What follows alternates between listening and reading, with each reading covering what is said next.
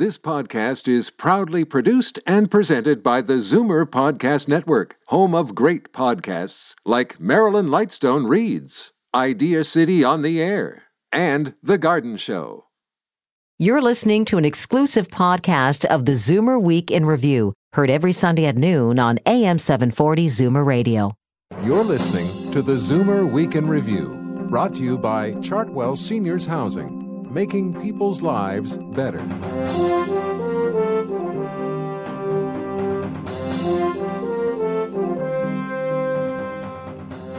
Welcome to the Zoomer Week in Review, all things Zoomer worldwide. I'm Libby Znaimer. There are models emerging where the boomers are saying, okay, I'm not just going to grudgingly keep writing the checks. I'm actually going to try and help with some skills. Where the millennials are saying, I can actually learn something here from, you know, the experiences of the past. That's author David Cravit. He's just written a book called Beyond Age Rage how the boomers and seniors are solving the war of the generations. He'll share some surprising ideas on today's show. Plus, a new documentary about singer songwriter Bruce Cockburn will premiere this Friday on Vision TV. It explores Bruce's spirituality and activism and the relationship to his music.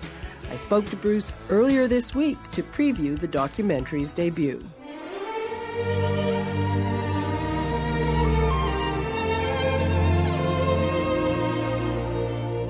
And the world famous violinist Itzhak Perlman was in town this week. He spoke to our classical music expert, John Van Driel, about his impressive career as a violinist, conductor, and now, much later in life, as a teacher. But first, here are your Zoomer headlines from around the world. Here's some good news for men. It seems the gap between male and female life expectancy is closing and could even out by 2030.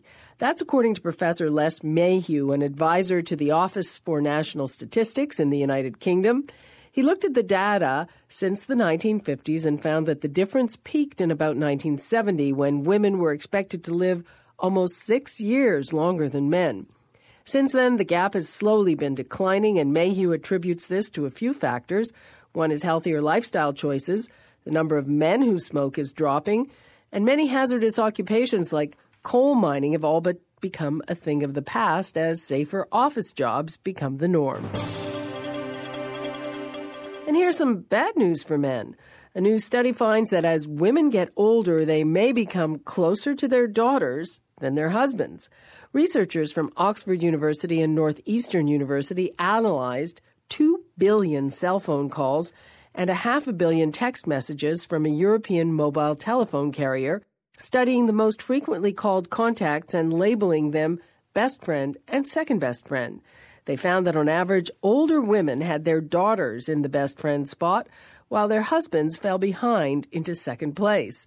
The study, published in the journal Scientific Reports, also found that husbands continue to retain their wives as their closest confidants. A new car is being designed specifically for Zoomers.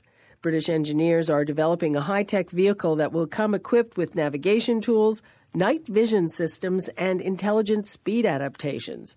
It can also monitor stress levels, concentration, and driving habits by tracking drivers' eye movements.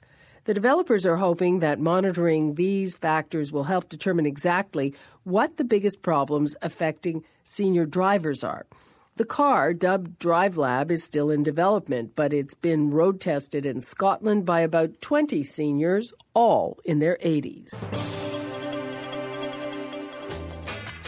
And finally, a lost concert film of the Fab Four will be shown in movie theaters across America over the next few weeks. The documentary is called The Beatles, The Lost Concert, and it contains footage from their first ever American concert, which took place at the Washington, D.C. Coliseum on February 11, 1964. The 12 song set, which lasted just over half an hour, includes hits like I Saw Her Standing There, She Loves You, and Twist and Shout. The performance was filmed and shown in movie theaters just a month after the original concert, but was subsequently lost. It was recently unearthed, restored, and remastered. I'm Libby Znaimer, and those are your Zoomer headlines from around the world. He's been an icon in the Canadian music industry for four decades. Singer songwriter Bruce Cockburn opens up about his music and the inspiration for it in a new Vision TV documentary, Bruce Cockburn Pacing the Cage, that will air next Friday. Before the debut, he opened up to us, starting with the role of spirituality in his life and work. My desire for a relationship with the divine is central to my life, and that shows up in the music. That's the, the simple way to say it, I guess.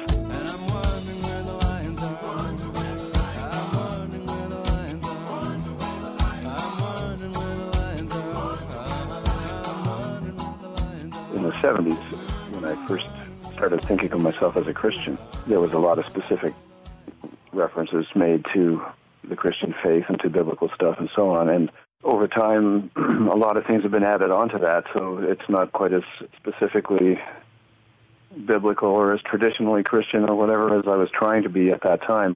What made you And, uh, start thinking of yourself as a Christian? Uh, you didn't grow up particularly religious. No, I didn't. Um, my parents made us go to church because it was the 50s and people would call you a communist if you didn't go to church. Somewhere along the way, I think when I was in high school, I discovered that I really cared about the spiritual world. A big boost in this regard was marrying my then wife Kitty, who had become a kind of hardcore Baptist by way of adolescent rebellion against her free thinking parents. you know, there were a couple of life crises in there that precipitated this, but um, it wasn't like the sudden kind of struck by lightning conversion. and waiting for her, and waiting for her, and waiting for a. And now you say your spirituality has evolved. When I moved out of Ottawa at the end of the 70s, I never found a church that really kind of offered the same vibe that, that I had gotten used to with, the church that I went to in Ottawa. It became apparent around the time I was getting divorced, which was around this time, that all this interior work and kind of focus needed to be balanced by looking at the world. I sort of started thinking one day, uh, somewhere in there, that if I was going to be loving my neighbor, I better find out who it is. you know, who are these people? So, uh, so I moved to Toronto, and I got, you know, kind of embraced the urban life, and you know, things got a lot more complicated. And you start looking at at what motivates people, and uh, you know, you start meeting people who don't have your faith that are a lot more interesting and and, and trustworthy than some of the people who do. By the I guess middle of the '90s, I, I you know I started doing yoga and studying. Well, let's say not studying so much, but being exposed to Hindu teachings, and then reading Rumi and reading uh, um, Lao Tzu and uh, the, the great sages of various cultures, and um, finding that I was getting as much out of those sources as out of any Bible study that I'd ever done. You also bring a lot of your politics to your music. Are you comfortable? A lot of people consider you a protest musician. Are you comfortable with that label? I'm not comfortable with any label. Do I mouth off against certain things that I feel threatened by? Yes. And I guess that's a kind of protest. But to me, protest music, the phrase protest music is really, you know, it's a marketing phrase from the 60s. There is political content in a lot of my songs, and that, again, it comes down to life. If I find myself having a strong emotional reaction to something, it's very likely that that emotional reaction will, will trigger the songwriting process. I'd like to um, talk about if I had a rocket launcher in in the film. You tell the story about when you wrote that you were at a refugee camp, they were being bombed or strafe, and you were really really angry, and then you went back to your room and and drank some whiskey and wrote the song. If I had a rocket launcher, I'd make somebody pay. The question that I have is that those lyrics were, quite violent. You know, if I had a rocket launcher, some son of a bitch would die. How do you reconcile that with the whole Christian peace and love and forgiveness? Well, I, I, I don't. I wrestled with whether or not to to ever give that song a public airing. I mean, I wrote it out of a sense of outrage, maybe better a better word than anger. But really, in the end, I decided that I would because to, not to do it was a kind of self censorship, and I wanted people to see how easy it is to get into that state of mind. Now, you're a Zoomer, and you're a new father at the age of what, 67? Uh, 66, actually. Right now. 66, sorry about that. What's that like? It's great. It's really it's a bit challenging from an energy point of view, but uh, uh, but it's lovely, and I've been given the gift of being able to have another go at it and not make the same mistakes. I, I expect I'll be making other ones, but uh, but yeah, it, it, it's it's actually really nice to be going through those experiences again with the perspective that one gets at a, at a, at a greater age. Where do you see yourself in terms of your career? Is there a kind of different next chapter? Is it going to be sort of more of the same road? Have you reflected on that? Um, I don't spend a lot of time thinking about that. I I I'm, I have an I have a hard time even with the word career, but um, but I yeah I've been doing this for a living for a long time. I don't really see stopping because why would I? Okay. On that note, Bruce Cockburn, great talking to you. Thank you so much.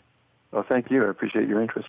The documentary will debut this Friday, May the 4th at 10 p.m. on Vision TV. And now, from pacing the cage to age rage. That's coming up next. I'm Libby Znaimer, and you're listening to the Zoomer Week in Review. You're listening to the Zoomer Week in Review, brought to you by Chartwell Seniors Housing, making people's lives better. The Clash of Generations. You've read the headlines, you've heard the inflammatory language, and here on the show, we've debated the idea that greedy boomers have created a crisis in pensions and jobs, pitting the old against the young. Now, Zoomer Media's David Cravit has some surprising conclusions and solutions in his new book, Beyond Age Rage. David, it seemed to happen sort of out of the blue. All of a sudden, this idea of a war between the generations of age rage seemed to be everywhere in the popular culture. How did that happen?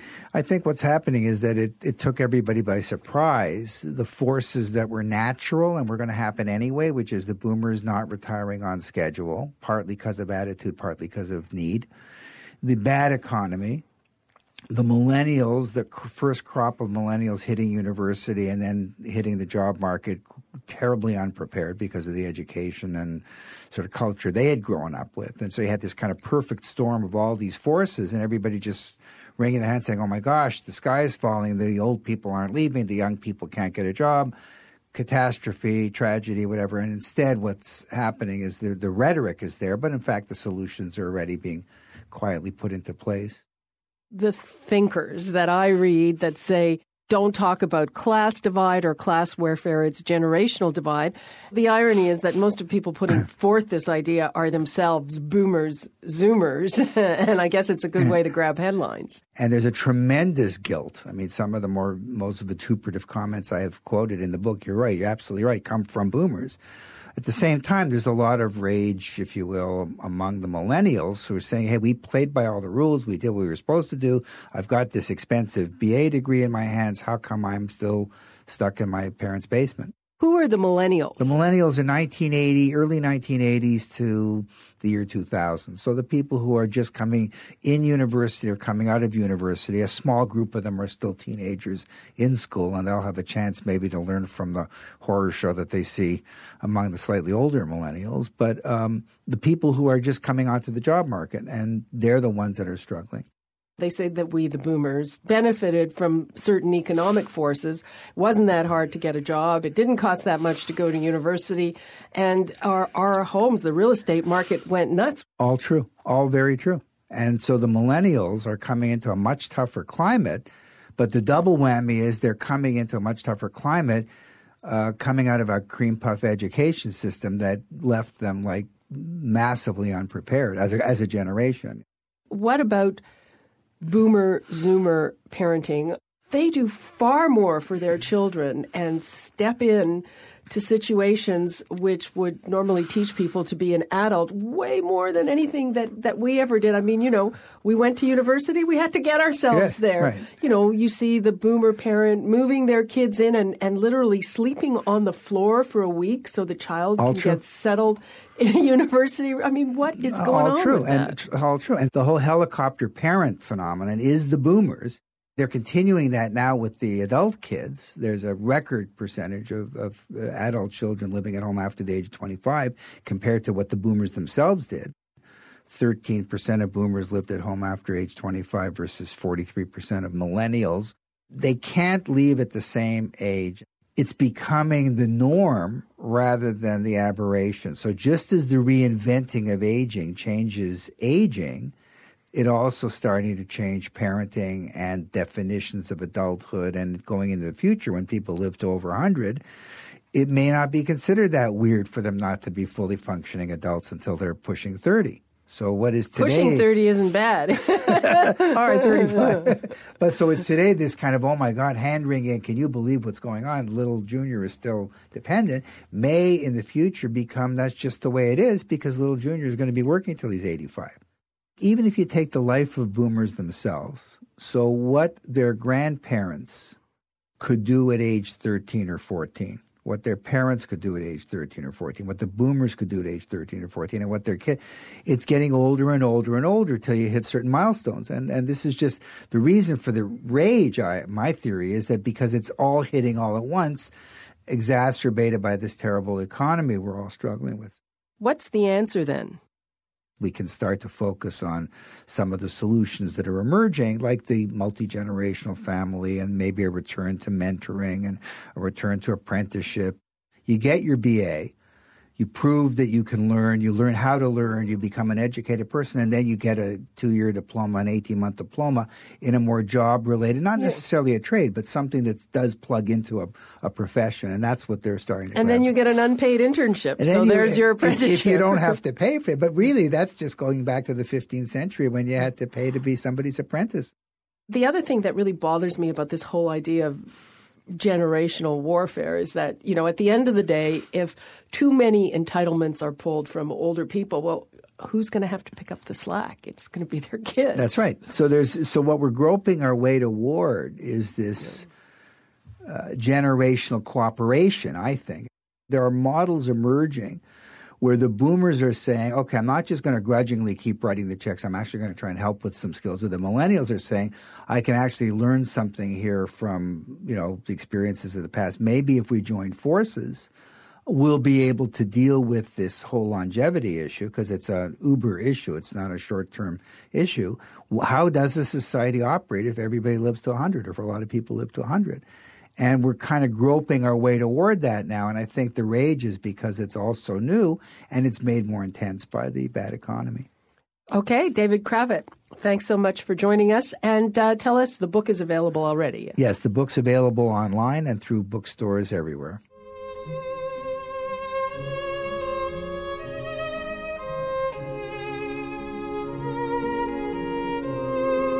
That's violin virtuoso Yitzhak Perlman, one of the most famous names in classical music. He's in town this week for a residency with the Toronto Symphony Orchestra and for a concert with his students. While he was here, our own John Van Driel had a chance to sit down with him, and we'll hear that conversation coming up.